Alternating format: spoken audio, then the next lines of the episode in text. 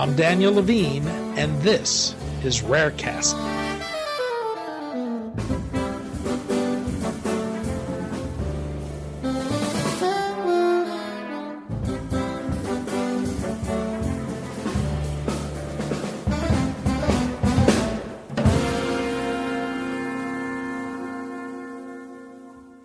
Alex Nemiroff took an unusual path to becoming the general counsel at Praxis Precision Medicines.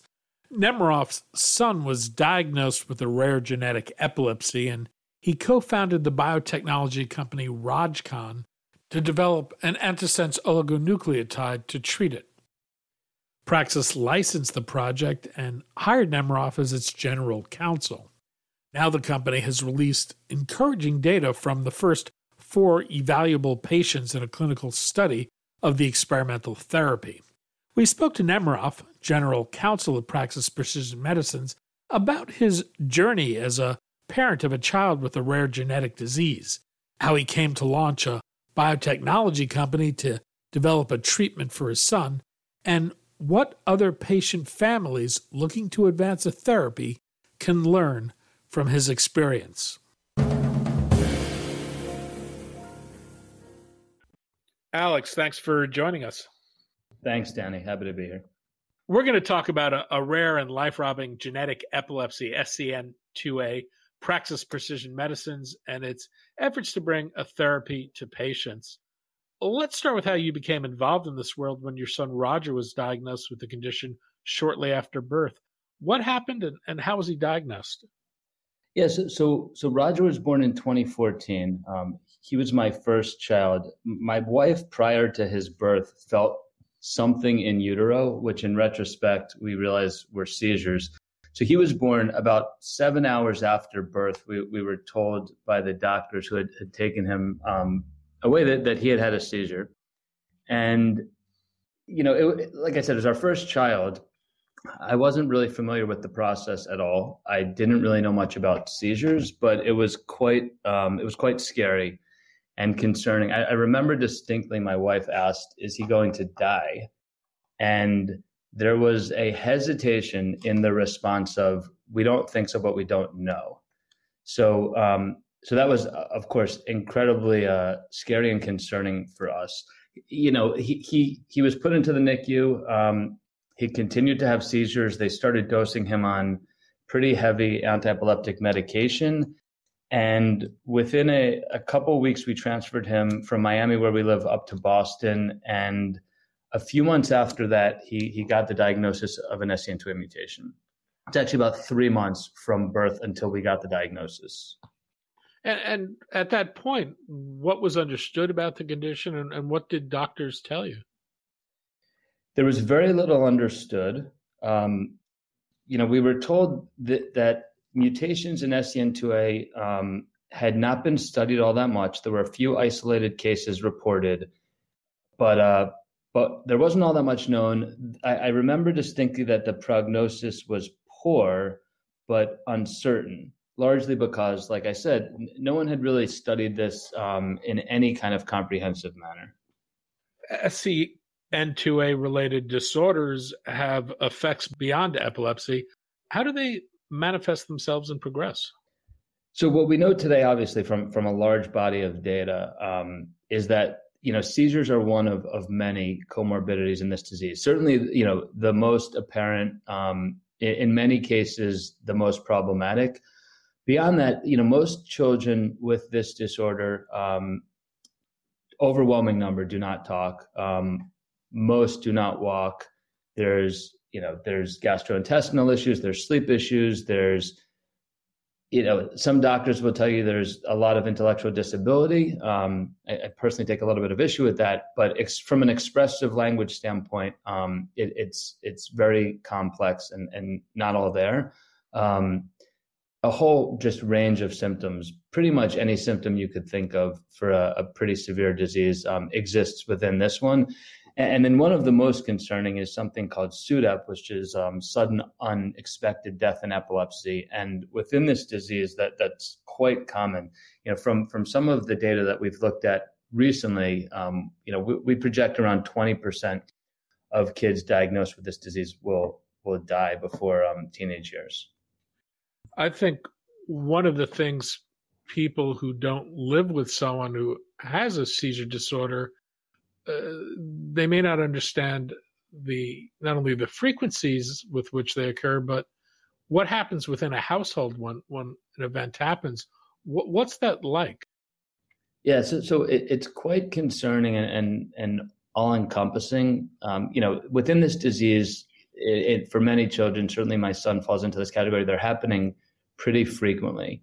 Um, and so, you know, over time, you almost get desensitized to them um, for better or for worse. But, you know, what, what happens is what happens with, you know, typical kids um, or adults that are having seizures where you need to immediately um, be by the kid's side, supporting the child, making sure their airways are open, um, making sure they're in a safe place you know, in, in many cases, um, you need to administer rescue medication, which is a very potent dose of uh, benzodiazepine. These days, it's administered intranasally.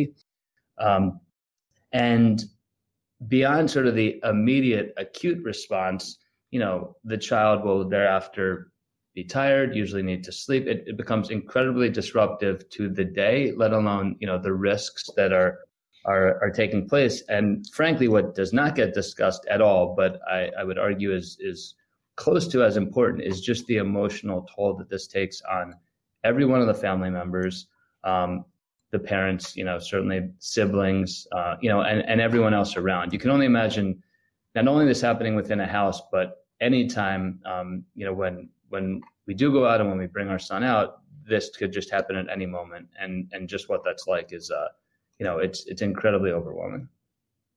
One of the concerns of seizures disorders is that they can cause progressive damage to the brain. What's known about this? So, you know, th- there's really limited definitive evidence of of reversible versus irreversible damage, you know, from seizures, you know, sort of chronic seizures.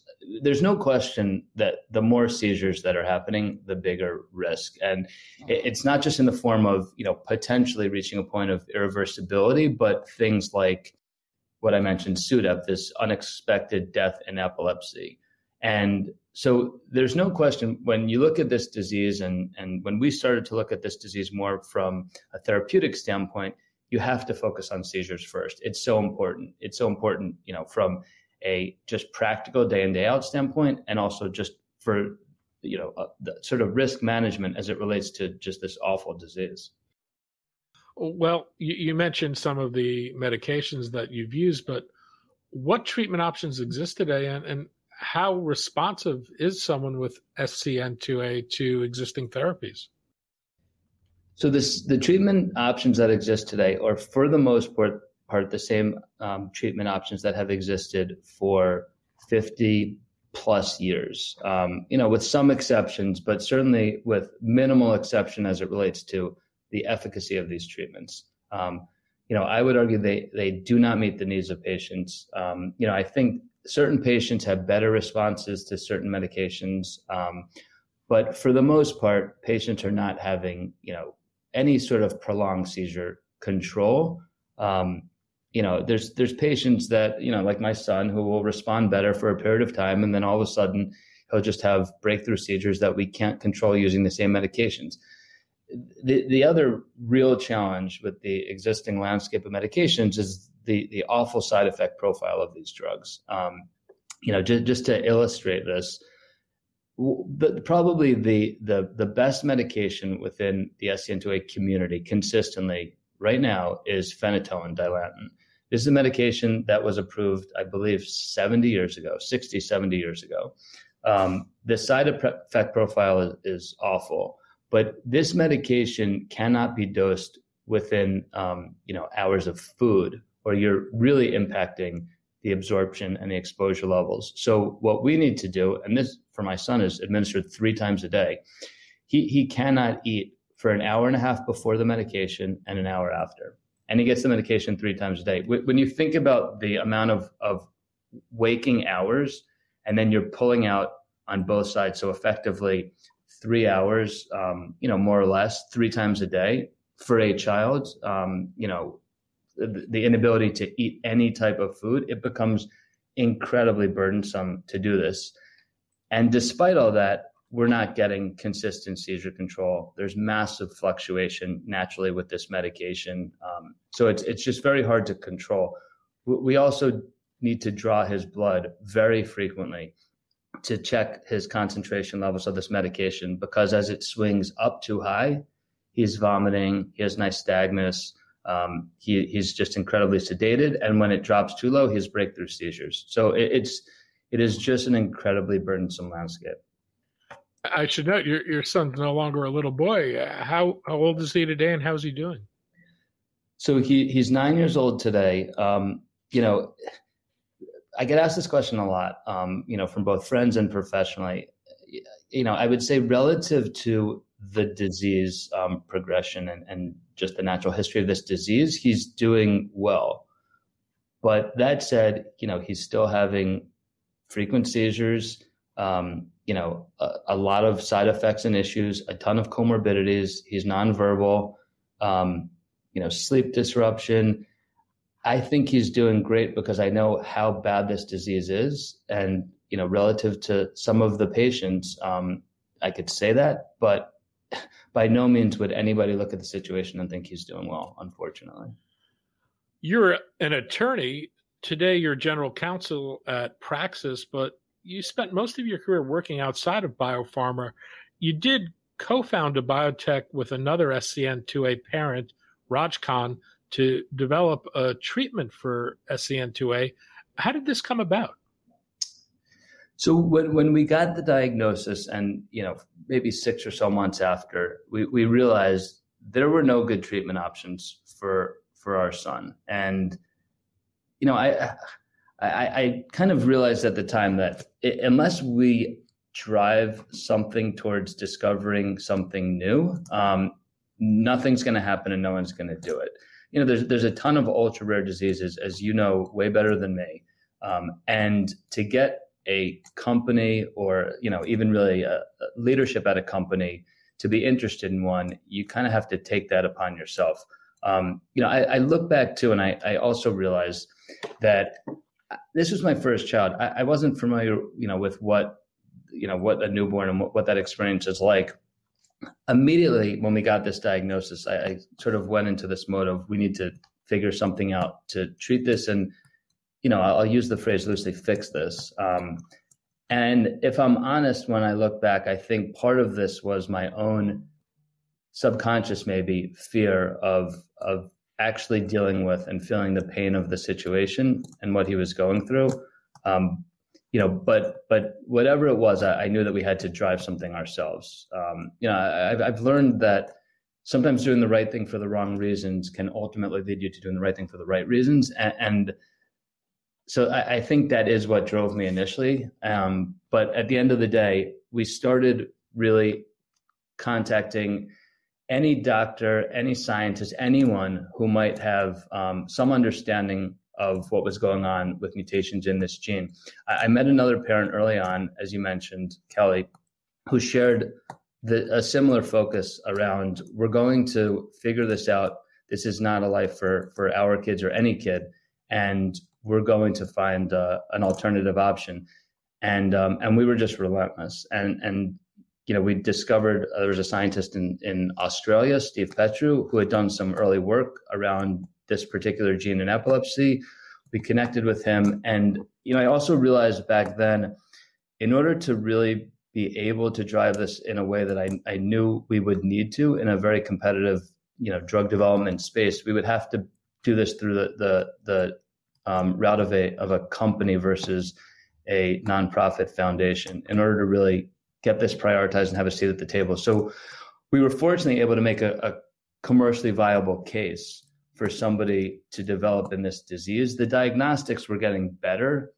And you could start to see the shape of an actual community. So we created a company called RogCon, named after my son Roger and her son Connor. And we we learned from Steve that you know at the time we, we felt that mutations in this gene caused a caused really a gain of function in terms of the biophysical characterization, and there would theoretically be a way to downregulate, you know, the the mRNA of SCN2A through a, an antisense oligonucleotide, an ASO approach. And there was really only one company back then that was fairly well known for for developing these types of drugs, um, and it was Ionis. Um, and so we went out there and we pitched them on working with us to discover um, and then potentially develop a, a, new therapeutic approach for SCN2A. And fortunately, very lucky for us, they agreed. Well, what gave you the confidence uh, you, you would be able to do this as someone who wasn't steeped in, in the industry at the time and and what kind of capital did you think you would need to to raise and how how have you funded all this work?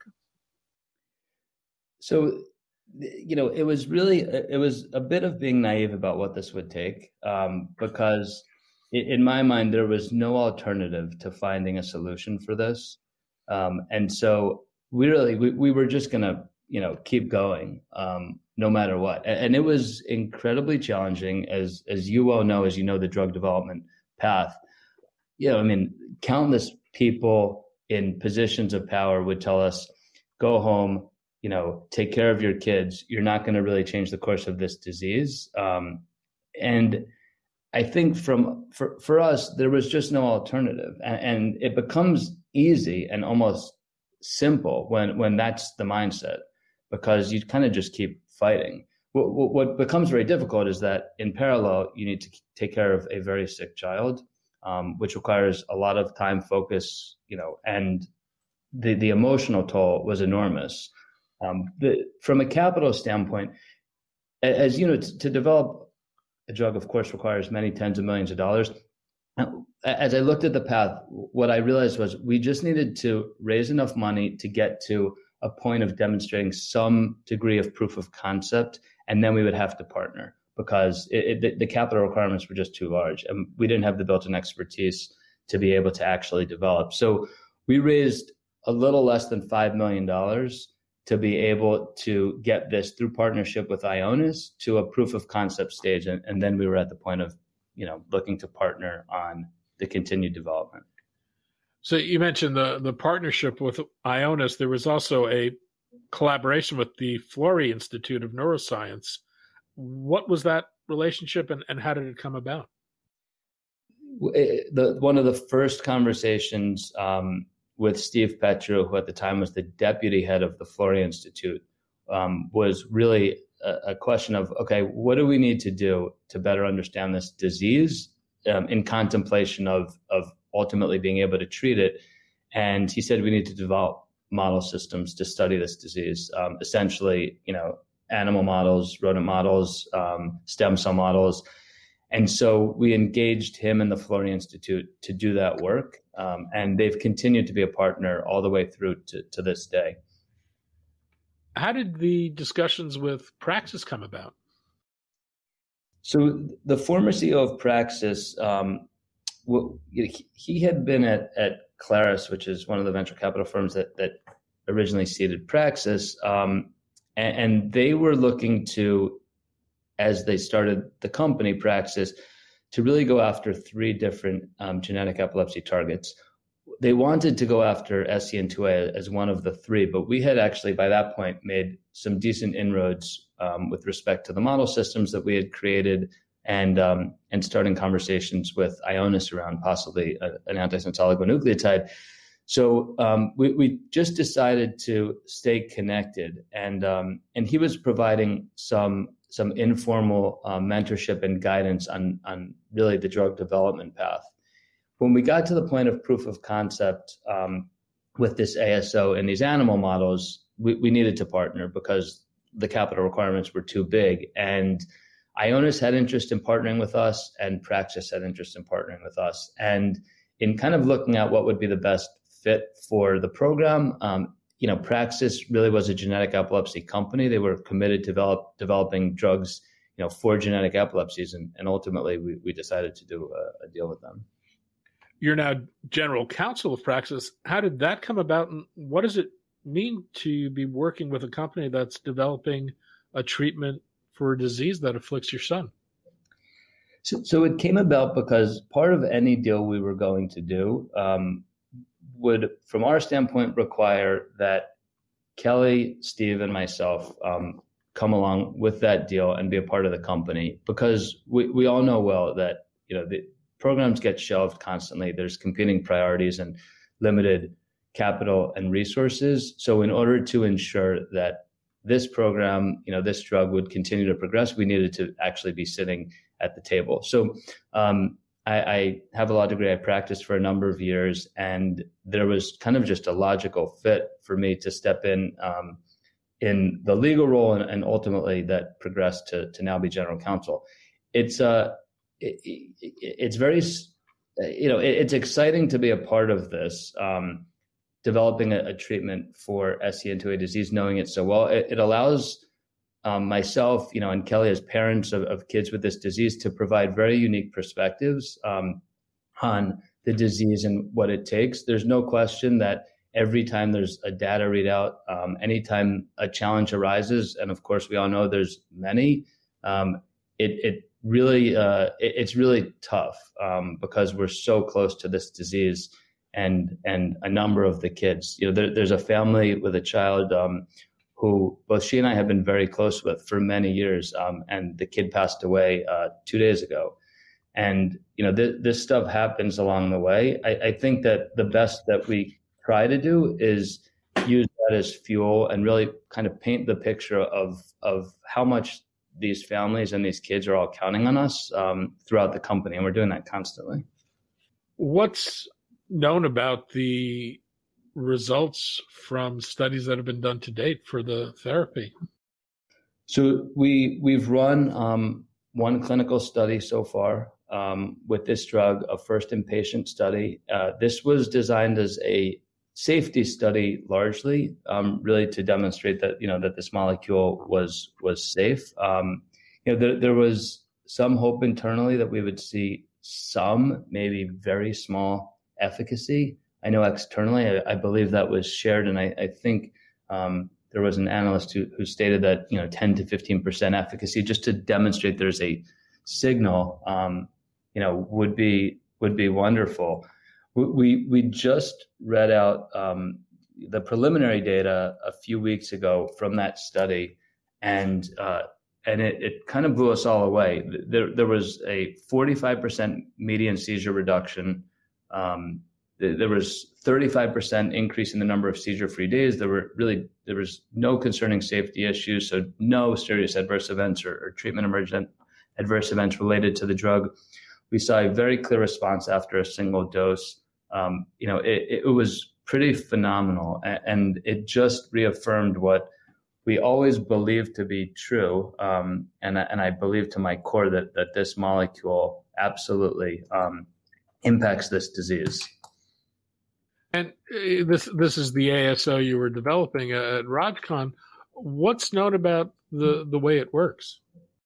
Um, so you know, so so this is a, an ASO that downregulates the mRNA in uh, in SCN2A, which you know the, the disease population, which only was really developed in terms of the understanding over time, it, it actually breaks into um, you know sort of two big buckets, which is children whose mutations cause this this gain of function, um, and then children whose mutations cause a loss of function.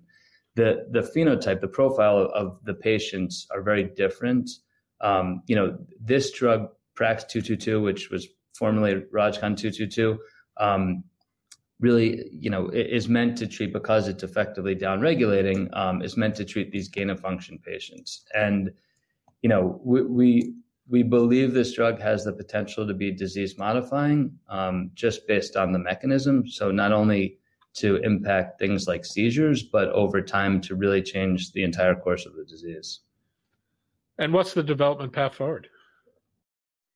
So our plan now is to to take this, uh, you know, the full data um, from this study, along with you know all of the different um, you know preclinical studies that were done and, and to bring this to uh, to the FDA and really to discuss the path. You know, given the response that we saw in this first study, um, and of course, given the disease and how how awful this disease is, um, we're, we're, really looking to initiate a global pivotal study um, in in 2024. What advice would you offer other patient families looking to advance the development of therapies for their conditions and any lessons learned from your experiences, particularly with fostering collaborations with both researchers and pharmaceutical developers. Yeah, so there's clearly a bunch of lessons learned along the way. And of course, in retrospect, like I think anything in life, I could say I would have done this versus that. Um, you know, it, we all know it's a very challenging path emotionally, you know, physically, practically speaking. Um, I, I, think if there is if there is a uh, mindset that really there is no alternative, um, which I think becomes really important as you start to face a lot of the the challenges. Um, that's really the only way to do this. Um, so it, it it becomes a relentlessness around driving something forward you know, I, in our disease, nothing was really known. Um, you know, it was sort of starting from scratch. I think, you know, as I, I talk to other families and other diseases, the landscape's always different. Um, you know, it, it becomes a matter of seeing a path that you believe is viable and then just going after that um, relentlessly. And it will change as it did for us at, at many different time points. Um, but really, the, the commitment is the single most important thing. Alex Nemiroff, General Counsel at Praxis Precision Medicines and co founder of RogCon. Alex, thanks so much for your time today. Thanks, Danny. Great to talk to you.